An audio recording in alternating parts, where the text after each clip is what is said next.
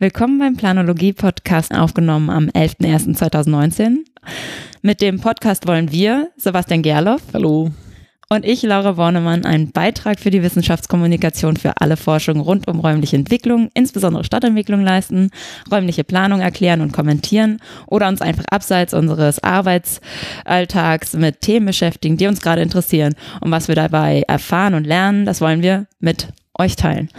Heute wollen wir von Aaron Schaar, ähm, Mitarbeiter im Stadtentwicklungsamt im Bezirksamt Friedrichshain-Kreuzberg, Fachbereich Stadtplanung, etwas über ein Instrument unter vielen erfahren, mit dem die Verwaltung die Mieten auf einem bezahlbaren Niveau hält. Guten Tag, Herr Schaar. Guten Tag. Bevor wir dazu kommen, warum und wann dieses Instrument des Milieuschutzes äh, genutzt wird, wie es funktioniert und wie die äh, Unterschutzstellung abläuft und was das dann für Mieter, Vermieter und die Verwaltung selbst bedeutet, ganz kurz zu Ihnen, Herr Schaar. Ähm, Sie haben bis 2011 Stadtplanung an der TU Berlin studiert, sind damit auch äh, sozusagen ein Vorgänger von uns ähm, an, an der TU Berlin. Ähm, haben dann bis 2016 beim Planungsbüro Planung Morgenstern Bebauungspläne und Entwicklungskonzepte bearbeitet, also ganz klassische Stadtplanaufgaben. Dann als Sachbearbeiter hier im Bezirksamt angefangen, äh, wahrscheinlich auch schon in diesem Bereich. Ja, ist also richtig, ja. Milieuschutz, Erhaltungssatzen. Genau. Und sind dann im Oktober letzten Jahres befördert worden zum Gruppenleiter Erhaltungsgebiete. Richtig. Okay, super. Ähm, Sie waren vorher, also das, ich habe gesehen, das Planungsbüro äh, Planung Morgenstern ist in Greifswald. Genau. Da herrscht ja schon nochmal eine andere Lage als in Berlin. Und jetzt sind Sie dann ähm, 2016 gerade in diesem Bezirk mit einem angespannten Mietwohnungsmarkt auch schon damals äh, gekommen. Ähm, wollten Sie ähm, speziell hierher, weil hier, äh, weil Sie hier die Herausforderung gesucht haben? War, war Ihnen vorher klar, dass das herausfordernd wird? War ist es überhaupt herausfordernd? Oder ist das eine falsche Annahme? Und alles war Zufall. Sie sind auch gar nicht hier wegen der Herausforderung, sondern einfach nur, weil eine Stelle frei war. Naja, es waren auch schon private Gründe, die mich dazu bewogen haben. Ich bin Berliner und äh, ich habe mich gefreut, dass ich die Möglichkeit hatte, wieder in Berlin zu arbeiten. Daneben ist es natürlich auch so, dass ich ähm, vorher gar nicht mit Milieuschutz zu tun hatte in Greifswald. Also nicht nur, weil da es sowas nicht gibt, aber weil wir auch einfach ähm, als Büro sowas nicht gemacht haben. Ähm, wir haben ja nicht nur für Greifswald gearbeitet, sondern für die ganze Region. Und ich hatte auch sonst, äh, auch im Studium eigentlich so gut wie keinen Berührungspunkt damit. Also äh, war es wirklich was ganz Neues, eine neue Erfahrung. Und dann später, ähm, also eigentlich fast direkt, seit ich hier arbeite, war ich dann auch ähm, Spezialist fürs Vorkaufsrecht. Und das ist ja wirklich eine große Sache. Das hat ja dann ziemliche Wellen geschlagen und ähm, ja, das war auf jeden Fall spannend, weil ich dann sozusagen der Ansprechpartner war lange Zeit ähm, für alle möglichen Bezirke, als es dann so losging. Und ähm, also auf jeden Fall große, mh, eine große Sache. Ähm, Vielleicht ähm, Vorkaufsrecht ist ja eine Sache, bei der zu der ich später kommen würde. Ja, ja. Ähm, ich würde erst anfangen äh, mit der Frage, warum und äh, ab, aus mit welchem Anlass ähm, wird so ein Milchschutzgebiet erlassen? Mhm. Okay. Ja, ähm, es gibt Verdachtsmomente, die dazu führen. Äh, es kann, also der Anlass kann ganz unterschiedlich sein. Es kann einfach sein, dass dem Bezirk ähm, bekannt wird, dass da in einem Gebiet ähm, große Umbrüche stattfinden. Oder mh, auch, dass das, äh, ja, also das nehmen wir jetzt einfach mal so an, äh, der Bezirk wird darauf aufmerksam, es gibt eine besondere äh, Dynamik in einem gewissen Gebiet und dann wird eben geguckt, ähm, werden die Voraussetzungen erfüllt, um hier eine Erhaltungsverordnung zu erlassen. Das ist ja ähm, genau vorgegeben, ähm, durch Gesetz und dann eben auch später ausformuliert durch diverse Rechtsprechungen und so weiter, welche Voraussetzungen dafür vorliegen müssen. Also man muss ja erstmal sagen, was das überhaupt bedeutet. Erhaltungsgebiet zum Schutz, zum Schutz der Zusammensetzung der Wohnbevölkerung. Also geschützt ist die Bevölkerungsstruktur. Und zwar ähm, in ihrer Zusammensetzung. Es ist ganz egal, wie die zusammengesetzt ist. Das ist sozusagen, das Gesetz ist da neutral. Es könnte ähm, also auch eine reiche Zusammensetzung ja. geschützt werden, also genau, Zehlendorf. Aber, ja, aber halt aus besonderen städtebaulichen Gründen. Das heißt, ähm, Städtebauliche Gründe, das bezieht sich natürlich auf die Ziele des Baugesetzbuchs, wie sie in Paragraph 1 äh, formuliert sind, zum Beispiel eine ausgeglichene ähm, Zusammensetzung der Bevölkerung und aber auch die Versorgung mit Infrastruktureinrichtungen, also, ähm, also Gewährleistung der Versorgung, ja, also muss man ganz runterzubrechen. Und ähm, wenn also in diesem Gebiet das gefährdet, diese, diese Ziele gefährdet sind, dann kann ähm, so eine Erhaltungsverordnung in, äh, in Betracht kommen. Also das heißt, es gibt zum Beispiel im Gebiet immer eine Infrastruktur, die geschaffen wurde, um dieses Gebiet zu versorgen.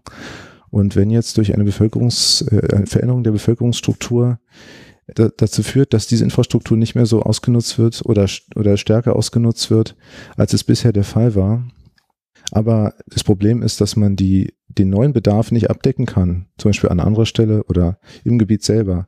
Dann ist das also ein Grund zu sagen, wir müssen hier dafür sorgen, dass die Struktur erhalten bleibt, damit die Infrastruktur weiter so funktioniert, wie sie eben gedacht war und dass die Investitionen dafür auch nicht ähm, um, umsonst waren vorher oder, genau. ähm, oder dann übermäßig um noch strapaziert, also den Haushalt von, von der Stadt übermäßig strapaziert, kann das ein Grund sein? Also ja. dass man dann plötzlich nochmal horrende Summen investieren muss, um andere Infrastruktur aufzubauen? Genau. Nehme ich mal ein anderes Beispiel. Ähm, Versorgung mit günstigem Wohnraum für Bevölkerungsgruppen, die sich nicht selbst am Wohnungsmarkt versorgen können.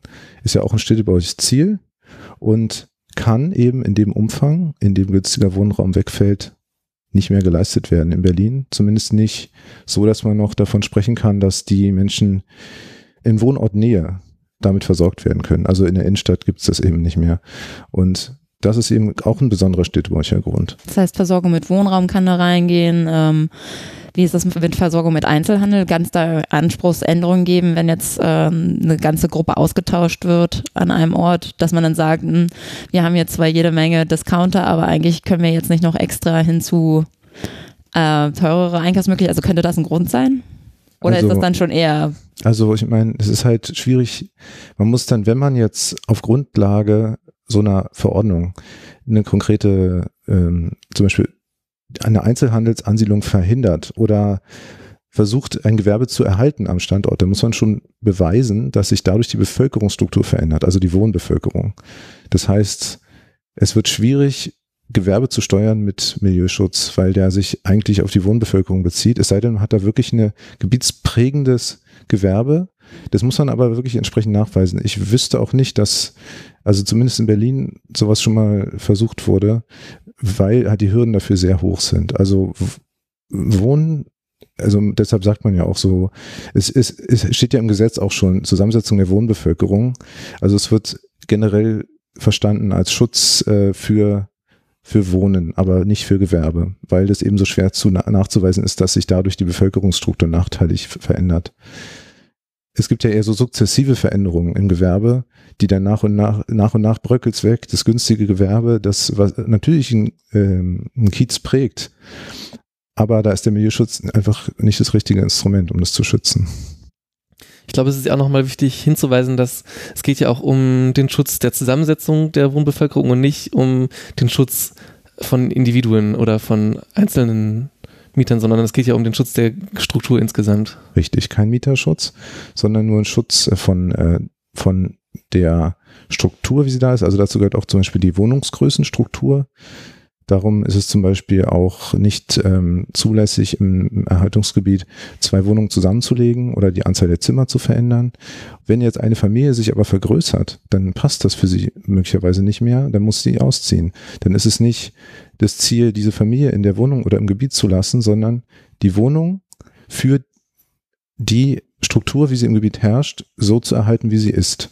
Unabhängig von einzelnen Veränderungen, die es natürlich gibt. Okay, das heißt aber trotzdem, man könnte in Zehlendorf auch die Bewohnerstruktur dort schützen, weil man möchte, dass es so ein Viertel gibt. Also äh, ich sehe einfach ähm, in Zehlendorf zum Beispiel nicht die negativen städtebaulichen Folgen, weil ähm, die Gebiets, also ich meine, das ist jetzt plakativ, Zehlendorf, da gibt es ja auch äh, Viertel, in denen Menschen mit niedrigen Einkommen leben, aber ähm, wenn das, also wenn man jetzt dieses Reichengebiet hat, natürlich geht es theoretisch, das zu schützen. Aber was passiert, wenn die wegziehen? Die können sich ja überall mit Wohnraum versorgen. Und es muss auch nicht in dem Maße eine öffentliche Infrastruktur geschaffen werden mit öffentlichen Geldern, wie es woanders der Fall ist. Das heißt, auch dieser Schutz, der ist da, also ist nicht so in Gefahr, diese Investition, wie jetzt an anderer Stelle. Okay, wie wäre das, wenn man zum Beispiel ähm, auch ein, weiß nicht, ausgedachter Fall vielleicht, aber wenn ähm, auf der ähm, Insel Gartenfeld, äh, wo ja jetzt auch so ein ähm, besonders modernes Wohngebiet entstehen soll. Ähm, das äh, städtebauliche besondere Merkmal wäre, dass die Wohnungen alle einen bestimmten technischen ähm, Stand haben, also weiß nicht, super smart sind oder sowas. Mhm. Könnte man sowas dann auch unter Schutz stellen? Oder wäre auch das wieder Wenn's nicht? in Gefahr ist, äh, also, naja, muss man halt immer sehen, äh, welche negativen städtebaulichen Folgen es gibt. Also wir müssen das ja auch immer wieder bei unseren Gebieten ähm, beweisen, dass der, dass, dass noch ein Schutz, äh, dass es noch schutzwürdig ist. Also dass überhaupt die Bevölkerungsstruktur noch so da ist, wie sie geschützt wurde und dass ähm, ja, was denn was passiert denn, wenn wir es nicht mehr unter Schutz sind? Also die negativen städtebaulichen Folgen müssen wir in jedem Einzelfall ja auch nachweisen genau, da würde ich jetzt mal zu kommen, weil wir immer schon darüber sprechen, dass man, also dass es da städtebauliche Besonderheiten gibt, die man schützen will. Ähm, wie läuft das jetzt eigentlich? Also es wird jetzt festgestellt, es könnte die Möglichkeit geben, dass wir hier so eine Verordnung ähm, benötigen und wie läuft das dann weiter? Ja, also dann, also es wird erstmal ein Verdacht geäußert. Hier äh, passiert was, äh, hier sollte man mal gucken, hier sollte man mal prüfen. Dann gibt es eine Untersuchung, da wird, dann eben geprüft äh, das Aufwertungspotenzial also ähm, in welchem Zustand sind die Gebäude? Wie viel kann man da modernisieren oder sind die vielleicht alle baufällig? Also wie viele Investitionen stehen da an? Oder sagen wir mal, ähm, könnte man durchführen? Das ist die eine Seite. Dann gibt es Aufwertungsdruck. Also wie viel passiert tatsächlich? Wie viele Grundstücke werden verkauft? Wie viel wird in Eigentumswohnungen umgewandelt? Also wie ist das aktuelle Geschehen? Und dann gibt es noch die Verdrängungsgefahr. Also eben äh, die zusammen, also wie, wie ist denn die Bevölkerung zusammengesetzt und wie, wie groß ist die Wahrscheinlichkeit, dass durch die Veränderungen, die stattfinden, tatsächlich eine Verdrängung auch stattfindet? Ähm, weil die Mieten äh, nicht mehr leistbar sind durch die Bevölkerung. Und dafür ist natürlich notwendig, oder naja, ich sage jetzt natürlich, also wir machen das so bei uns eine Haushaltsbefragung, um eben das, diese Daten überhaupt zu ähm, erfahren. Und darum dauert es auch immer eine Weile, bis man dann fertig ist. Was natürlich auch zur Folge hat, dass die Daten schon, schon wieder ein bisschen veraltet sind, wenn man fertig ist. Aber ähm, wir halten das für die einzige Möglichkeit, um wirklich valide Daten am Ende zu haben ist das eine Vollbefragung in dem Gebiet, für das man sich interessiert? Wie, wie grenzt man das von, also grenzt man das von Anfang an final ein oder ähm, entscheidet man sich dann noch, wenn man die Befragung durchgeführt hat, für eine andere Grenze des Gebietes? Man muss das ja straßenzugweise festlegen oder blockweise oder wie? Ja, wie man meint, dass es sinnvoll ist. Also wenn man jetzt es gibt ja in Berlin so Planungsräume, für die gibt es auch viele Daten und da kann man schon mal sagen, okay, zum Beispiel, also eine Herangehensweise wäre, okay, wir hatten hier die Dynamik entdeckt in dem und dem Planungsraum, dann gucken wir uns auch den ganzen Planungsraum an. Man kann aber auch zum Beispiel, bevor man, äh, bevor man mit sowas anfängt, im ganzen Gebiet, im ganzen Bezirk gucken, in welchen Planungsräumen gibt es denn so schwierige Tendenzen nach der nach dem Monitoring soziale Stadtentwicklung. Da gibt's ja immer äh, Berichte, wie, wie die Planungsräume sich entwickeln und wie sie dastehen, also Status und die Dynamik. Danach kann man zum Beispiel auch gehen oder man macht einfach äh, so eine, ja genau, und dann einfach die Planungsräume gegenüberstellen. Naja, und dann guckt man, okay, wie ist der Planungsraum strukturiert? Also gibt es da viele, äh, viel, viel Gewerbegebiete, die muss man ja, kann man ja gleich rausnehmen, weil da keine äh, Wohnungsbevölkerungsstruktur vorhanden ist. Oder äh, wenn zum Beispiel ein Großteil der äh, Wohnungen in kommunalem Eigentum ist. Oder aber umgekehrt, wenn schon alles Eigen, äh, Eigentumswohnungen sind und ähm, auf hohem Niveau äh, saniert oder neu gebaut, dann ist auch natürlich kein Aufwertungsdruck und kein Aufwertungspotenzial mehr da. Und so kann man das dann abgrenzen. Und dann kann man natürlich nach der Untersuchung sagen, okay, der und der Block, da ist ähm, alles schon passiert. Ja, und dann kann man eben nach der Untersuchung sagen, okay, ähm, so und so sollte man das dann am Ende abgrenzen. Okay, also, oh, war, war das jetzt eine Vollerhebung oder wird so, da. Das kommt auch drauf an. Also, wenn das Gebiet nicht zu groß ist, machen wir eine Vollerhebung. Ähm, wir hatten aber auch zum Beispiel mal ein Gebiet mit, ich weiß gar nicht, also das waren drei Planungsräume, das waren mehrere zehntausend Einwohner. Da haben wir keine Vollerhebung gemacht und dann muss man eben nach statistischen Erwägungen das auswählen. Ne? Nur nochmal, weil du jetzt einfach Wort benutzt hast, Laura, Vollerhebung meint, dass man versucht, alle zu befragen, die in einem Quartier wohnt und wenn es eben zu groß ist, dass man eine Stichprobe auswählt. Also gibt es beides bei uns. Ja. Mhm. Okay, das heißt, wir sind jetzt im Prozess. Wir, Sie haben ähm, das Gebiet untersucht. Sie kriegen Fragebögen zurück. Was wird überhaupt in diesem, also macht das alles die Verwaltung oder kann das auch jemand anders machen? Das macht in der Regel nicht die Verwaltung. Das wird äh, verge vergeben an private Planungsbüros oder Büros, die sich eben darauf spezialisiert haben. Und dann, also die kommen ja erstmal generell zum Ergebnis, äh, ergibt es da Sinn oder gibt es überhaupt die Voraussetzungen, sind die erfüllt? Und wenn ja, im ganzen Gebiet oder nicht? Und dann, ähm, ja, dann geht das hier einfach seinen ver verwaltungstechnischen Gang. Also da muss ja die Verordnung erlassen werden und veröffentlicht werden und, und so weiter. Also das sind dann administrative Schritte, die danach folgen. Ver Verordnung, weil wir in Berlin sind, genau. weil Berlin ein Stadtstaat ist und hier eine Sonderregelung und in allen anderen Städten, die aus den Flächenländern sind, wäre es eine Satzung nur als Detail. Richtig. Äh, Verordnung steht sonst grundsätzlich über eine Satzung eines Landesrechts. Genau, das ist in Berlin immer alles ein bisschen anders. Ja.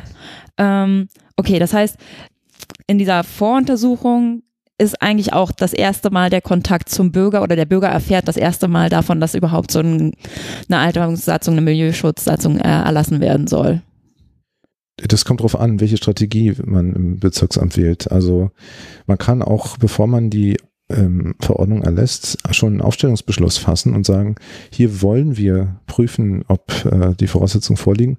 Und dann kann man nämlich auch, wenn jemand bauen will, schon mal vorläufig das zurückstellen. Also äh, das heißt, da kommt ein Investor, möchte eigentlich eine Modernisierung durchführen, tritt an sie heran. Das muss muss er wahrscheinlich, also weil er dann eine Genehmigung braucht oder braucht er dann eigentlich noch keine, aber also ähm, er braucht dann eine dadurch, dass wir den Aufstellungsbeschluss gefasst haben. Vorher also, noch nicht. Also vorher könnte er einfach machen. Es kommt oft darauf an, was er macht. Also wenn er wenn er was macht, was wofür er eine Baugenehmigung braucht, dann muss er das natürlich immer genehmigen lassen. Also zum Beispiel, wenn er einen Aufzug bauen will oder einen Balkon oder wenn er eine Gewerbeeinheit zur Wohnung umnutzen will oder umgekehrt oder das Dachgeschoss ausbauen, dann braucht er eine Baugenehmigung. Aber wenn er zum Beispiel nur innerhalb einer Wohnung Wände ver verschiebt oder ähm, Fassade dämmen will oder sowas, äh, also kleinere Maßnahmen, die sind nicht baugenehmigungspflichtig, aber ähm, natürlich erhaltungsrechtlich sehr relevant. Zusammenlegung einer Wohnung? Ja. Auch. Äh, na, also es kommt immer darauf an, ob das tragende Wände sind oder nicht. Äh, meistens eher wahrscheinlich bei einer Zusammenlegung naja, nicht immer, aber wird oft der Fall sein und dann ist es baugenehmigungspflichtig. Okay, das kann man in der Bauordnung von Berlin nachlesen. Genau. Was alles genehmigungsunfähig. Gut, darauf gehen wir jetzt vielleicht nicht weiter. Ja, vielleicht. ähm, aber das, das kann wäre, man nachlesen. Ja. Aber das wäre eh noch eine, eine Frage gewesen von mir, dass ähm, wenn Eigentümer oder Investoren mitkriegen, dass es da eventuell eine, eine Verordnung beschlossen werden könnte, ähm, gibt es da die Tendenz, dass dann versucht wird, noch möglichst bevor das passiert, ähm, Sachen umzusetzen? Diese Befürchtung haben wir. Und es gibt vor allem eine Sache, die man bei einem Aufstellungsbeschluss nicht so einfach regeln kann, nämlich die Umwandlung in Eigentumswohnungen. Das ist nämlich normalerweise so, wenn jemand sagt, ich möchte mein, mein, mein Grundstück, was ich mit einem Wohnhaus bebaut habe, gerne in Einzelteile aufteilen, in eigene einzelne Wohnungen, dann geht er damit nicht zu uns, sondern zum Grundbuchamt. Ähm, das ist vom vom Amtsgericht ein, ein Amt, was sich mit Eigentumsverhältnissen be beschäftigt. Und das Bezirksamt bekommt davon überhaupt nichts mit. Im Milieuschutzgebiet braucht er dafür aber eine Genehmigung vom Bezirksamt. Und äh, wenn wir einen Aufstellungsbeschluss fassen, dann ist es so, wir können Sachen unterbinden, wir können sie untersagen, aber nur wenn wir davon mitbekommen. Aber es gibt überhaupt keine Pflicht, dass er uns davon mit, äh, das mitteilt, dass er das vorhat. Und darum, aus diesem Grund machen wir das nicht mehr mit Aufstellungsbeschlüssen, äh, weil wir da eben nämlich genau diese Gefahr sehen, dass wir das nicht regulieren können. Und natürlich, wenn ein Eigentümer davon mitbekommt und das sowieso vorhat, wird er das schnell noch versuchen. Das hat man ja auch gesehen, als die Umwandlungsverordnung eingeführt wurde, die also dieses, diese was ich gerade gesagt habe, dass Eigentumswohnungen gebildet werden, dass man dafür eine Genehmigung braucht. Als die eingeführt wurde vor vier Jahren, da haben ganz viele schnell noch versucht, eine Genehmigung zu oder das einfach ähm, zu machen, bevor die Genehmigungspflicht eingeführt wurde. Okay, ich dachte, das wäre gerade, ähm, dann habe ich das vielleicht falsch verstanden. Das heißt, man, der, der Bezirk versucht jetzt eben nicht diesen Aufstellungsbeschluss zu ähm, beschließen, bevor sie die, äh, die Satzung oder die Verordnung in Berlin selber erlässt. Obwohl sie dann eigentlich erst, also dann schon mal ähm, Handhabe hätte, theoretisch. Also der Aufstellungsbeschluss wird gefasst, damit man, wenn jemand bauen will, schon mal was untersagen kann. Aber das betrifft nur Baumaßnahmen. Also äh, es ist so, wenn ich jetzt ein Dachgeschoss ausbaue, dann muss ich einen Bauantrag stellen und ich bekomme eine Baugenehmigung vom ba von der Bauaufsicht. Ne? Ja. So, und ähm, im Milieuschutzgebiet braucht man außerdem noch die Zustimmung vom Milieuschutz. Von Ihnen. Also dann geht die Bauaufsicht zum Milieuschutz und fragt, darf er das Dachgeschoss ausbauen oder nicht? Und dann sagen wir ja oder nein. Wenn jetzt ein Aufstellungsbeschluss gefasst ist, dann kommen die auch zu uns und fragen uns und wir können sagen, also darf er nicht, ähm, jedenfalls erstmal nicht, solange wir untersuchen. So für ein Jahr dürfen wir das dann zurückstellen. So, aber wenn die Bauaufsicht gar nichts davon erfährt, dann erfahren wir auch nichts davon, auch mit dem Aufstellungsbeschluss. Und das ist zum Beispiel der Fall, wenn er eine Eigentumswohnung, Eigentumswohnung bilden will, weil das am Bezirksamt völlig vorbeigeht. Und ist es dann nicht so, dass wenn Sie einen Aufstellungsbeschluss äh, beschließen, ähm, dass Sie dann auch erstmal alle Stellen, die daran Interesse haben könnten, das zu wissen, auch erstmal informieren davon? Also so, dass die das wissen ja, jetzt, würden und dann sagen würden? Jetzt wird es wirklich ähm, ein bisschen kompliziert. Also die, die Grundbuchämter, die sind nicht berechtigt, uns zu fragen, ob wir einen Aufstellungsbeschluss gefasst haben. Aber sind Sie berechtigt, einen Brief zu schreiben? Ja, natürlich. Die, wir können Sie informieren, aber es darf für Sie keine Rolle spielen. Also wenn dann der, der Antragsteller kommt und sagt, ich will Eigentumswohnung bilden und die wissen, äh, es gibt einen Aufstellungsbeschluss, dann müssen Sie trotzdem die Genehmigung erteilen, weil das kein Grund ist, die Genehmigung zu verweigern. Also die haben ja genaue Vorschriften, was sie prüfen müssen, wenn jemand kommt und sagt, ich möchte Eigentumswohnung bilden. Und dazu gehört nicht das Vorhandensein eines Aufstellungsbeschlusses. Macht das Sinn? Naja, also wir haben auch schon mal angeregt, äh, das die Umwandlungsverordnung entsprechend zu ändern. Ähm, es ist aber jedenfalls im Moment so, ähm, es gibt da auch Rechts, es gab schon mal Rechtsstreitigkeiten zu dem Thema, aber es gibt keinen keinen richtigen Plan, wie man damit umgeht. Und darum verzichten wir auf Aufstellungsbeschlüsse hier in unserem Bezirk. Okay, das heißt, um zurückzukommen, wo wir eigentlich herkommen, sehr wahrscheinlich ist es so, dass ein Mieter in einer Wohnung, der befragt wird, das erste Mal davon erfährt. Mit der Befragung selber, mit dem Fragebogen. Ja, wenn das Gebiet neu kommt, dann ist das wahrscheinlich so. Es sei denn, es gab eben vorher schon das Bestreben, äh, eine Initiative sich diesen, Ort, diesen Ortsteil, diesen, diesen Kiez mal genauer anzugucken. Und es, es gibt vielleicht schon eine entsprechende Öffentlichkeit, bevor überhaupt Untersuchungen losgehen. Das kann ja auch sein. Also gerade in Friedrichshain-Kreuzberg ist es nicht unwahrscheinlich. Diese, diese verwaltungsinternen Gänge, die Sie erwähnt haben, ähm, nach der Voruntersuchung und man hat jetzt die Daten über das Gebiet und kann jetzt halt verwaltungsintern arbeiten. Ähm, bei anderen Planungen, die im Rahmen von Stadtplanung stattfinden müssen, gibt es ja eigentlich noch eine Beteiligung der Öffentlichkeit und eine Beteiligung der Träger der öffentlichen Belange und ähm, ja, verwaltungsintern. Gibt es das bei der Milieuschutzsatzung auch? Nein, das gibt es nicht. Also es gibt ja die Haushaltsbefragung, die kann man ja irgendwie als Beteiligung auch sehen. Also da werden ja ja, sind sehr intensiv die Haushalte beteiligt. Was heißt Haushalte? Achso, die Haushalte. Die Haushaltsbefragung, ne? Von also den Einwohnern also. Die Einwohner, ja. ja. Nur die, die, die Einwohner selbst, ja, richtig. Und es gibt ansonsten nur die Abprüfung ähm, vorher bei der Senatsverwaltung für Stadtentwicklung, ob die Einwände hat. Also das habe ich noch nicht erwähnt. Wir zeigen ihr das an, dass wir das vorhaben und sie kann dann ein Veto einlegen sozusagen. Mit wie viel Vorlauf? Monat vorher, bevor wir, äh, bevor wir die Verordnung erlassen. Genau. Ja, aber ansonsten gibt es keine weitere vorgesehene Beteiligung. Das heißt, bis dahin wissen außer die Haushalte wie viele Leute Bescheid darüber? Also wenn, wenn es jetzt keine Öffentlichkeitsinitiative ähm, vorher gab und so weiter, dann kommt das tatsächlich erst in Gang mit der, mit dem Erlass der Verordnung, dass größere Kreise davon erfahren. Aber es ist ja immer, es ist ja auch so ein bisschen beabsichtigt, eben um ja. diese Torschlusspanik da zu vermeiden von den Eigentümern. Und dann ist es an uns, das möglichst bekannt zu machen. Wir haben zum Beispiel, wir arbeiten wir mit einer Mieterberatung zusammen, die äh, die dann zum Beispiel in, in allen Häusern äh, Informationsflyer steckt und immer auch Ansprechpartner ist, weil wir ja nicht mietrechtliche Beratungen leisten können hier im Bezirksamt, aber die kommen, diese Fragen, die kommen dann natürlich. Dafür haben wir dann eine Mieterberatung beauftragt und machen das dadurch auch noch bekannter, dieses Instrument. Okay, das heißt äh, eine der großen Mieterbünde bzw. Vertretungen in Nee, Berlin oder eine andere? Das ist eine, eine Firma, die ähm, verschiedene Prozesse begleitet, also verschiedene Arbeitsschwerpunkte hat, unter anderem eben auch Mieterberatung, Mieterinformation oder Begleitung von Planungsverfahren. Genau. Hat da jeder Bezirk eine eigene? Ja, also wenn, äh, das macht auch jeder Bezirk unterschiedlich. Es haben nicht alle Bezirke eine Mieterberatung. Das ist ganz unterschiedlich. Genau, dann haben wir jetzt die Verordnung und ähm, welche Konsequenzen hat das auch in der Verwaltung? Also müssen dann zum Beispiel Stellen geschaffen werden, die sich dann mit diesem Gebiet äh, befassen, weil dann, ich vermute, auch dann mehr Arbeit erstmal auf die Verwaltung auch zukommt. Stimmt. Ähm, klar, also das ist ein großer Aufwand. Äh, es geht ja dann bei jeder Baumaßnahme darum, das zu prüfen und jedes Gebiet erzeugt natürlich einen neuen Personalbedarf, richtig. Genau. Also Berlin hat 45 Milieuschutzgebiete, stand Mai 2018, das habe ich aus einem Taz-Artikel, glaube ich, raus oder so. Äh, und in diesen Gebieten leben 680.000 Menschen in wahrscheinlich, weiß nicht, rund der Hälfte an Haushalten also Wohnung. In Friedrichshain-Kreuzberg sind es neun Gebiete, die unter Milieuschutz stehen, beziehungsweise was anderes haben plus Milieuschutz. Und das älteste davon ist ähm, die Gräfestraße, äh, das Gebiet Gräfestraße und das Gebiet Luisenstadt von 1995, wobei das Fun Fact, äh, Luisenstadt auch das größte Gebiet ist mit 45.000 Einwohnern in Berlin.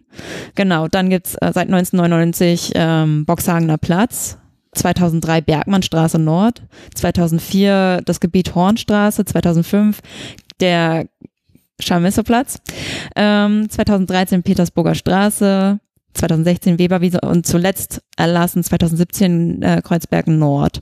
Das sind die neuen Gebiete für nur Milieuschutz in, ähm, in diesem Bezirk. Gibt es dann auch pro Gebiet einen Mitarbeiter oder wie viele Mitarbeiter kümmern sich in diesem Bezirk um diese Gebiete? Also ausschließlich mit Milieuschutz befasst sind drei Personen, die sich ähm, mit ähm, Baumaßnahmen beschäftigen. Wir haben noch einen, der, da geht es um Umwandlungen.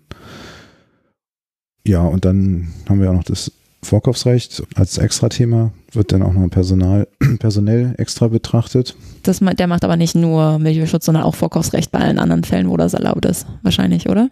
Also wir sind auch gerade dabei, so ein bisschen neu zu ordnen.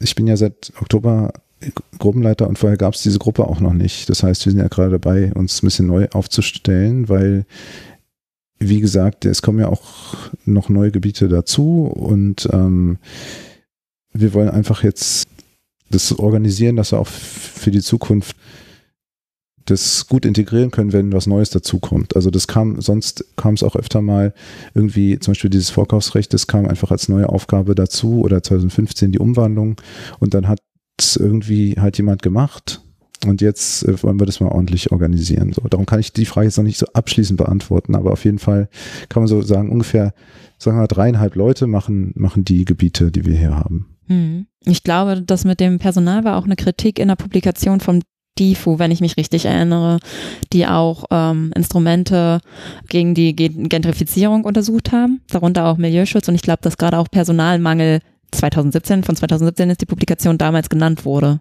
als Problem, um überhaupt dann hinterherzukommen, weil die, ja, die Arbeit ergibt sich ja aus der Wirkung dieser, die, des, Instrumentes. Ähm, wollen wir da weitermachen? Ja, Jetzt ist es ja so, dass in einem Milieuschutzgebiet sind ja bestimmte Maßnahmen nicht ähm, automatisch verboten, sondern genehmigungspflichtig.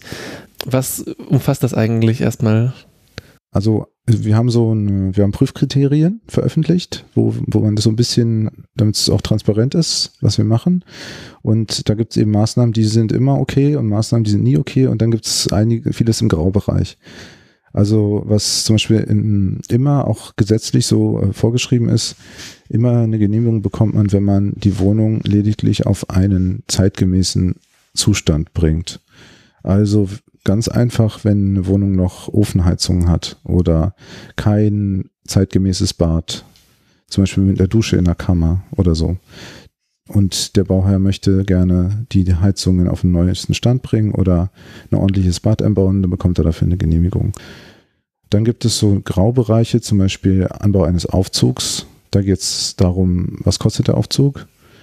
Müssen wir denn uns genauer angucken? Oder ist der, Aus, ist der Aufzug vielleicht nur da, um ein ausgebautes Dachgeschoss, also ein neu ausgebautes Dachgeschoss zu erschließen?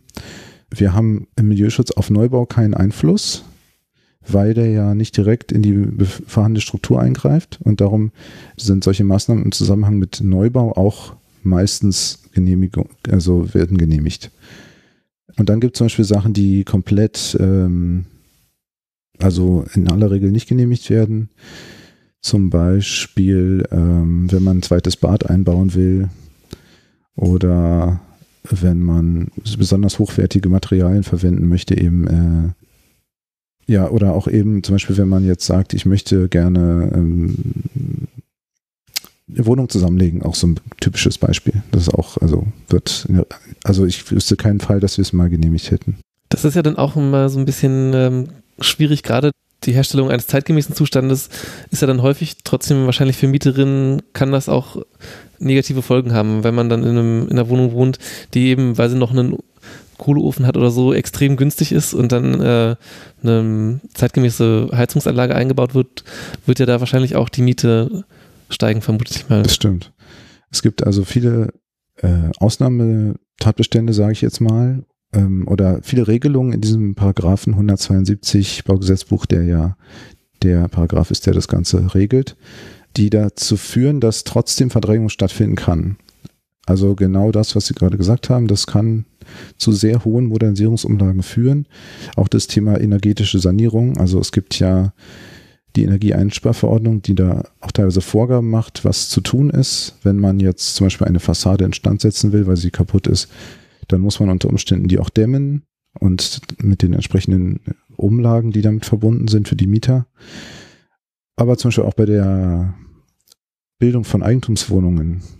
Also wir haben zwar, wir können das, also es ist genehmigungspflichtig, aber ähm, der der Eigentümer, der Eigentumswohnungen bilden möchte, der kann einfach sagen, ich, ich verpflichte mich, die sieben Jahre lang nur den Mietern zu verkaufen oder nur dem, zum Kauf anzubieten und erst danach, nach sieben Jahren, frei zu verkaufen am Wohnungsmarkt. Und wenn er sich dazu verpflichtet, dann sind wir wiederum verpflichtet, ihm das zu genehmigen. Der Eigentümer verpflichtet sich sieben Jahre und bekommt eine Genehmigung. So, und was passiert dann? Also sieben Jahre lang kann er die Wohnung nur den Mietern anbieten. In der Regel kaufen die die Wohnung nicht. Also wir, es gibt eine Handvoll Fälle, wo das passiert ist. Ähm, ein Bruchteil.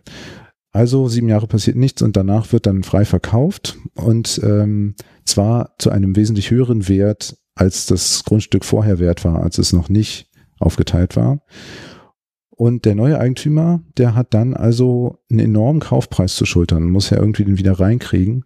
Und das wird er natürlich auch wiederum versuchen durch Modernisierung mit entsprechender Umlage. Oder aber, äh, wenn er selber drin wohnen will, ähm, kann er das natürlich auch einfach über eine Eigenbedarfskündigung tun und der Mieter ist dann raus nach einer gewissen Zeit. Und das ist eben genau das, was wir das Problem, das wir sehen. Also wir wollen Eigentumswohnungsbildung verhindern, weil in der Regel nicht die Gebietsbevölkerung sich die Eigentumswohnung leisten kann, sondern die wird dadurch verdrängt. So. Und wir können es eigentlich nicht verhindern, diese Eigentumswohnungsbildung, weil die meisten sagen, okay, dann warte ich halt sieben Jahre.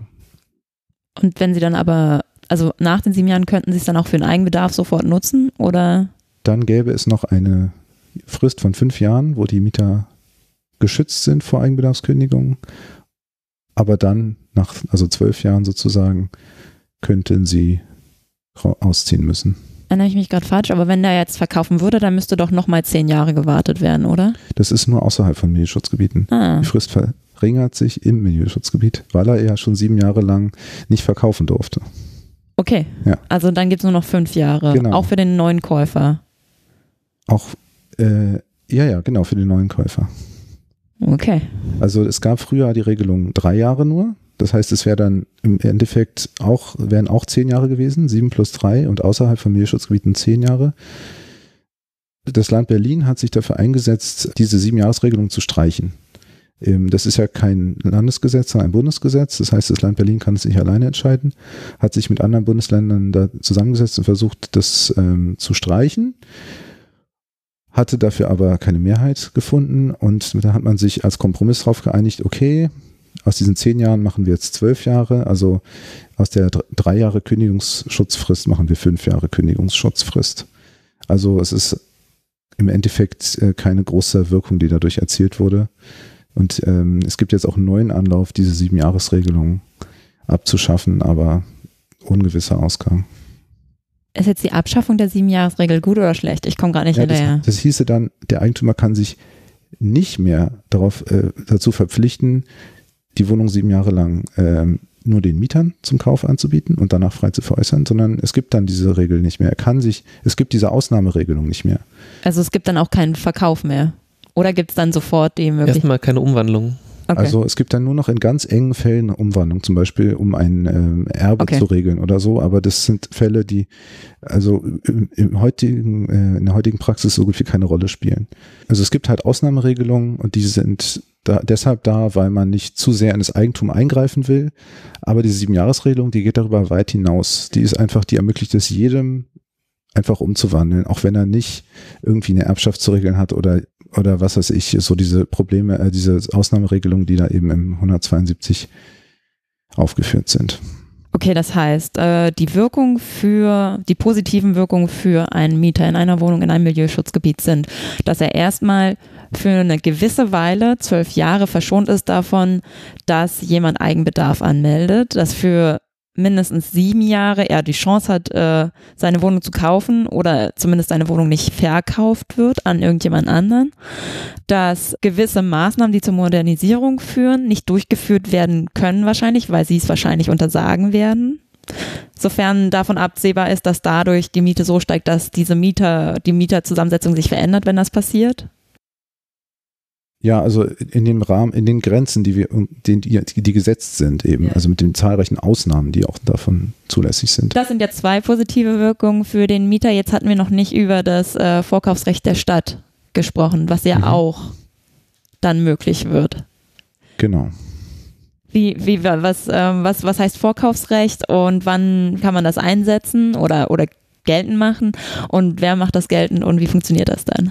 Äh, es gibt eine ganze Reihe von ähm, Flächen, an denen der, der Bezirk, also die Gemeinde, in, in Berlin hat der Bezirk ein Vorkaufsrecht hat. Es muss nicht in einem Milieuschutzgebiet sein, es kann auch in einem Bebauungsplan zum Beispiel sein, unter gewissen Voraussetzungen oder in einem Sanierungsgebiet. Also da gibt es ja ganz viele verschiedene Gebiete äh, im Nachbaugesetzbuch.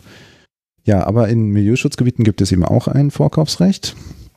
Und äh, das heißt, wenn ein Grundstück verkauft wird in einem Milieuschutzgebiet, dann hat der Bezirk ein Vorkaufsrecht äh, unter gewissen Voraussetzungen, die eben geprüft werden müssen. Zum Beispiel muss das Vorkaufsrecht dem Allgemeinwohl dienen. Das ist erstmal eine sehr äh, abstrakte Formulierung, aber das heißt halt im Grunde auch wieder nur, es muss eben den Erhaltungszielen dienlich sein, also dem Schutz der Zusammensetzung der Wohnbevölkerung.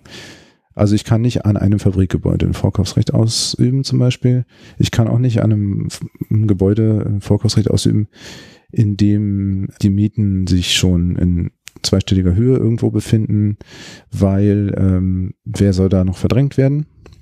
Also ich muss nachweisen, dass mein Vorkaufsrecht dem Allgemeinwohl dient, dass ich de facto mit meinem Vorkauf äh, eine Wirkung erziele, dass der Vorkauf besser ist für den Milieuschutz, als wenn der Käufer das Haus kaufen würde. Also wie läuft das ab? Oder wie erfahren Sie davon auch? Also wann kann man das überhaupt geltend machen? Muss das angezeigt werden, wenn man was verkauft?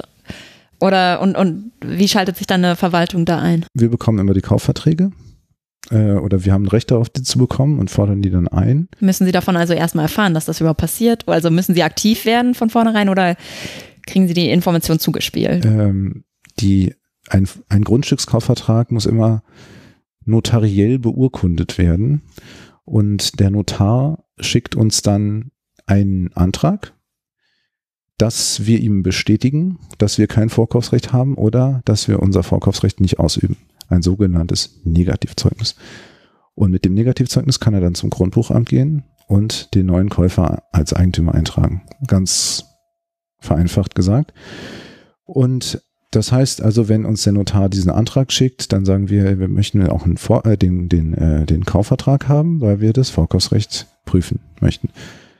Und wenn also die Voraussetzungen dafür erfüllt sind, habe ich ja eben schon mal skizziert, Mieten nicht zu hoch, wird zum Wohnen genutzt, ist auch noch nicht in Eigentumswohnung umgewandelt, dann, dann fragen wir erst bei einer Wohnungsbaugesellschaft des Landes, also einer städtischen Wohnungsbaugesellschaft, ob sie den Erwerb dieses Hauses finanzieren kann oder ob sie sich den Erwerb überhaupt vorstellen kann.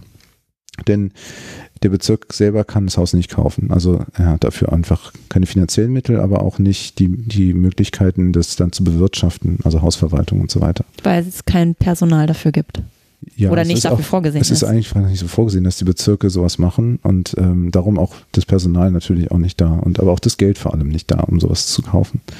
Und die, die Wohnungsbaugesellschaften sind ja äh, da die richtigen Ansprechpartner im Grunde. Also die werden von uns beauftragt. Dann gehen wir zum Käufer und fragen ihn, ob er ähm, bereit wäre, sich zu verpflichten, auf bestimmte Baumaßnahmen zu verzichten und auf die Umwandlung in Eigentumswohnungen.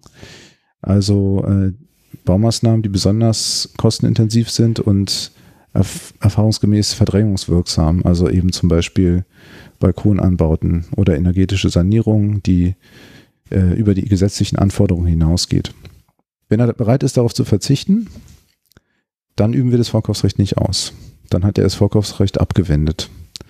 Aber wenn er nicht dazu bereit ist und auch die Wohnungsbaugesellschaft in der Lage ist, das Haus zu kaufen, dann üben wir das Vorkaufsrecht aus. Wie lange hat das ähm, Bezirksamt Zeit, diesen ganzen Prozess zu durchlaufen? Zwei Monate. Das ist ja relativ knapp eigentlich. Das stimmt. Es, es, es äh, läuft auch regelmäßig darauf hinaus, dass am letzten Tag noch irgendwelche Entscheidungen getroffen werden müssen. Können Sie das nicht aufschieben? Nee, leider nicht. Auch da versuchen wir zu erwirken, dass diese Frist verlängert wird, aber auch wieder Bundesgesetz und ein langer Marsch durch die Institutionen, der da nötig ist. Wenn jetzt der neue Käufer sagt, er ähm, sieht von besonders teuren Umbauten oder Neubauten ab, gilt das ja jetzt erstmal nur für den, diesen einen Käufer oder wie kann ich sicherstellen, dass auch in Zukunft, wenn der ähm, Käufer das vielleicht wieder weiter veräußert, dass auch weiter so bleibt, dass das nicht gemacht wird? Also einmal vereinbaren wir eine Rechtsnachfolgeregelung, dass er die Pflichten auf den Käufer wiederum übertragen muss. Aber wir haben ja auch beim Verkauf wieder ein Vorkaufsrecht. Also zur Not können wir dann auch wieder einschreiten. Hat jede Stadt eigentlich äh, städtische Wohnungsbaugesellschaften? Und sollte sich genau aus diesem Grund jede Stadt auch eine städtische Wohnungsbaugesellschaft halten oder mehrere? Also es gibt ja auch ganz viele, die allermeisten Städte, die gar keine Milieuschutzgebiete haben. Also die großen Städte, bei denen das in Frage kommt, wo auch Verdrängung ja ein großes Thema ist, die haben bestimmt auch alle eine Wohnungsbaugesellschaft. Und ich weiß also, es gibt zum Beispiel in München, ist das ein ganz eingespieltes Verfahren, das Vorkaufsrecht. Da werden allerdings in aller Regel solche Abwendungen erzielt, also solche Verträge mit den Käufern, weil die das alle schon wissen, dass, dass die Stadt München, äh, und zwar egal, was es kostet, das Vorkaufsrecht ausübt. Hier können die Eigentümer ja immer noch, die Käufer immer noch hoffen, dass wir uns das nicht leisten können. Aber also das gibt es in in anderen großen Städten, kommt es auch immer mehr auf. Aber in München gibt es das schon ganz lange zum Beispiel. In Hamburg wird es auch gemacht. Ähm, ich glaube, Köln und Frankfurt tasten sich da jetzt auch langsam ran. Friedrichshain-Kreuzberg ist ja jetzt in Berlin dafür bekannt, dass hier besonders viel mit dem Vorkaufsrecht auch gemacht wird. Gibt es da ähm, auch mittlerweile einen Effekt? Es sind immer nur einzelne Grundstücke. Also wenn man jetzt irgendwie einen, einen größeren räumlichen Effekt erwarten wollte, dann wäre das also auf jeden Fall noch verfrüht. Die Öffentlichkeit und das Bewusstsein auch bei den Verkäufern und Käufern ist dafür gestiegen. Es gibt ähm, immer mal wieder so Regelungen in Kaufverträgen, die zum Beispiel, also ein, entweder so äh, im Sinne von Mieterschutz gehen in die Richtung oder aber die irgendwie versuchen, das Vorkaufsrecht auszuhebeln. Ähm, und dann gibt es natürlich, und dann gibt es zum Beispiel auch Käufer, die direkt an uns, äh, oder Verkäufer, die direkt an uns herantreten und sagen, hier, ich möchte mein Haus verkaufen. Entweder, was muss ich denn tun, damit ihr nicht das Vorkaufsrecht ausübt, oder wollt ihr das nicht direkt selber kaufen? Also sowas gibt's alles und ähm, immer mehr Mieter auch, die äh, sich da in der Hinsicht ähm, sensibilisieren und vielleicht auch organisieren mit dem Ziel, zum Beispiel auch selber so eine Häuser zu kaufen. Also ähm, das sind so die Effekte, die ich so ein bisschen umreißen würde. Ja. Man darf halt das Vorkaufsrecht auch immer nur sehen im Rahmen dessen, welche Ziele es verfolgt. Also Milieuschutz. Also auch nicht irgendwelche Mieter zu schützen, dass sie nicht wegziehen müssen, sondern eben einfach dafür zu sorgen, dass ähm, verdrängungswirksame Maßnahmen reduziert werden. Mm, für die Gebiete, wo, also wir hatten, glaube ich, vorhin schon mal gesagt, es gibt auch Gebiete, für die ist es einfach zu spät. Ähm, ich weiß nicht, mir fällt nur ein, beim Boxhagener Platz ist zwar ein gewisses Gebiet geschützt rund um den Boxhagener Platz, aber die Warschauer Straße hoch zum Beispiel ist ja auch, ähm, hat ja auch Gentrifizierung stattgefunden, beziehungsweise der Aufwertung. Ähm, und diese, sie sind aber gerade so nicht drin in dem Gebiet. Ist das dann einfach Pech? ja, also es ist ja auch immer eine politische Frage, welche, welche Verordnungen erlassen werden, also ähm, oder welche Gebiete man überhaupt untersucht. Also Boxhanger Platz, das war 1999. Da gab es ja auch noch nicht so, so viel dieses Instrument in den 90er Jahren. Und das war da auch ein, ein zäher Kampf, habe ich äh, jetzt nochmal recherchiert hier im Zuge der Vorbereitung. Da wollte also damals auch, da hatte die Senatsverwaltung noch viel mehr mitzusprechen als heute, bis das dann durchging mit dieser Verordnung, das war wohl ziemlich zäh. Und ähm, also es ist manchmal wirklich äh, aus heutiger Sicht nicht mehr nachvollziehbar, wie diese Abgrenzungen zustande gekommen sind. Wir sind jetzt auch ähm, eine, seit einiger Zeit dabei, das kritisch zu überprüfen. Immer alle, alle paar Jahre müssen wir ja äh, untersuchen, ob die Voraussetzungen für den Milieuschutz noch vorliegen. Und dann gucken wir uns auch natürlich immer die angrenzenden Blöcke jetzt an. Ja, weil die Abgrenzung heutzutage dann manchmal willkürlich erscheint. Damals hatte sie vielleicht Sinn, zum Beispiel auch orientierte sie sich an der Grenze eines Sanierungsgebietes oder sowas. Ja, ich kann es auch im Einzelfall alles nicht mehr genau. Also zum Beispiel in der Gräfestraße war das so. Es gab ein Sanierungsgebiet Gräfestraße und dann hat man direkt ein Erhaltungsgebiet draufgelegt, weil man gesagt hat, jetzt äh, ist ja, sind ja jetzt die Jahre, wo viel passieren wird in der Stadt nach der Wiedervereinigung und und die Sanierung, die, die führt ja auch direkt zu einer Bodenwerterhöhung. Und dann hat man dann auf diese Kulisse direkt das Erhaltungsgebiet draufgelegt. So kommen die Abgrenzungen manchmal zustande. Also der Zukunftsblick für die, für die ähm, Milieuschutzgebiete ist in Friedrichshain-Kreuzberg, dass man jetzt immer wieder prüft und dann die Grenzen aktualisiert. Ja, aber wir haben ja noch nicht alle Flächen mit Milieuschutz belegt. Also in Kreuzberg ja, ist es fast schon frei. flächendeckend, aber Friedrichshain ist noch ein bisschen was frei. Ähm, vielleicht ist da noch Musik drin. Ähm, ja, es ändern sich ja immerhin immer wieder die Rahmenbedingungen. Jetzt wurde gerade das bürgerliche Gesetzbuch geändert in Bezug auf die Miete und die Modernisierungshöhe nach, ähm, ja, die Höhe der Miete nach Modernisierung. Das hat Wie natürlich wurde auch geändert? Wieder, also wurde jetzt gekappt auf, ähm, jetzt möchte ich nichts Falsches sagen, ich glaube also von 11 auf 8 Prozent die Modernisierungsumlage gesenkt und ich glaube die Höchstumlage auf 3 Euro pro Quadratmeter. Bisher war das unbegrenzt also ich will ja jetzt auch nicht mich festlegen, also das, äh, aber ich glaube, so ungefähr ist das. Und das hat natürlich einen großen Effekt auf, auf den Milieuschutz auch. Also in, zumindest als Indiz, weil wir, wir, wir, wir greifen zwar nicht ins Mietrecht ein, wir dürfen auch nicht irgendjemandem Miete vorschreiben, wir dürfen nur auf Baumaßnahmen Einfluss nehmen. Aber de facto können die Mieten ja jetzt nicht mehr so stark steigen, wie es vorher war. Das heißt, ähm, wenn jetzt jemand was anbauen möchte, umbauen möchte an seinem Haus und das erzeugt Kosten, dann würden die pro Quadratmeter der Wohnung die, also den Anteil der Wohnung am ganzen Haus, am ganzen Projekt, äh, die Kosten umgelegt werden. Und das dürfen maximal 8% der Kosten, die die Maßnahme selber gekostet hat, sein. Der Eigentümer, Wie berechnet sich das nochmal? Also der Eigentümer macht was, der modernisiert was. Also und ähm, dann ist erstmal die Frage, ist es überhaupt eine Modernisierung oder nicht? Es ist aber eine mietrechtliche Frage. Also ähm, hat es einen Nutzen für den, für den Bewohner ähm, und ähm, ist nicht einfach nur eine Instandsetzung, also äh, von etwas, was schon da war. Also ist es etwas, was den Wohnwert erhöht, zum Beispiel. Dann darf der Eigentümer das auf den Mieter umlegen, auf die Miete umlegen. Und zwar mit acht Prozent der Gesamtkosten pro Jahr. Ähm, für immer. Für immer. Bis es abgezahlt ist und weiter. Ja, für immer, ja. Das ja. ist dann die, einfach die neue Miete. Bisher waren es 11 Prozent. Das heißt, es war nach neun Jahren abbezahlt. Und in Verbindung mit der Nullzinspolitik war das also eine gute Geldanlage, einfach zu modernisieren. Jetzt wurde es halt ein bisschen gedämpft auf 8 Prozent. Jetzt dauert es länger. Es dauert ein bisschen länger. Jetzt sind es halt 13 Jahre statt neun Jahren. Sie hatten ja schon berichtet von, dass der Senat auch gewissen Einfluss hatte auf die Auswahl und Abgrenzung von, äh, von den Gebieten in den 90ern.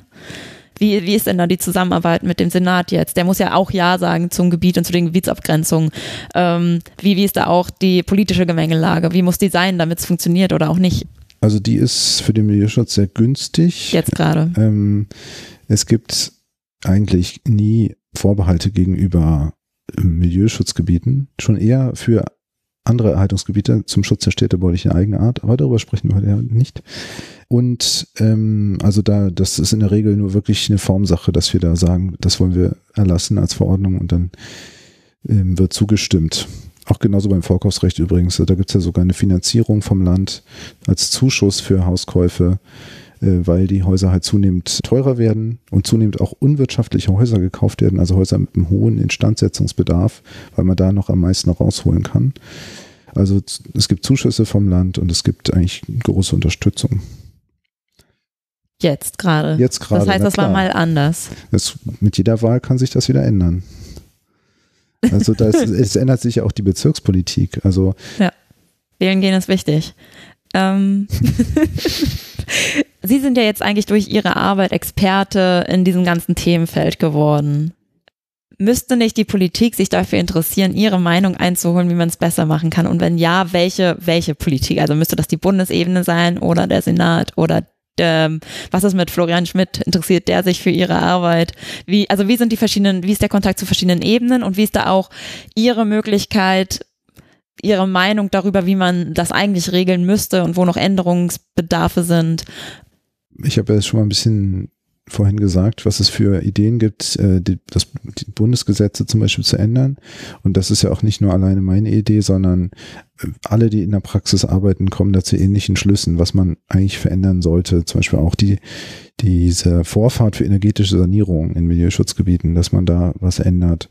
Aber auch einige Dinge zum Vorkaufsrecht, äh, technisch oder auch zur Klarstellung oder auch einfach das bürgerliche Gesetzbuch eben in Höhe, äh, in Bezug auf die Höhe der Modernisierungsumlage, also was gar nichts mit Milieuschutz zu tun hat, aber was natürlich äh, die Verdrängung letztlich verursacht, die Miethöhen, ne? also alles, was damit zusammenhängt.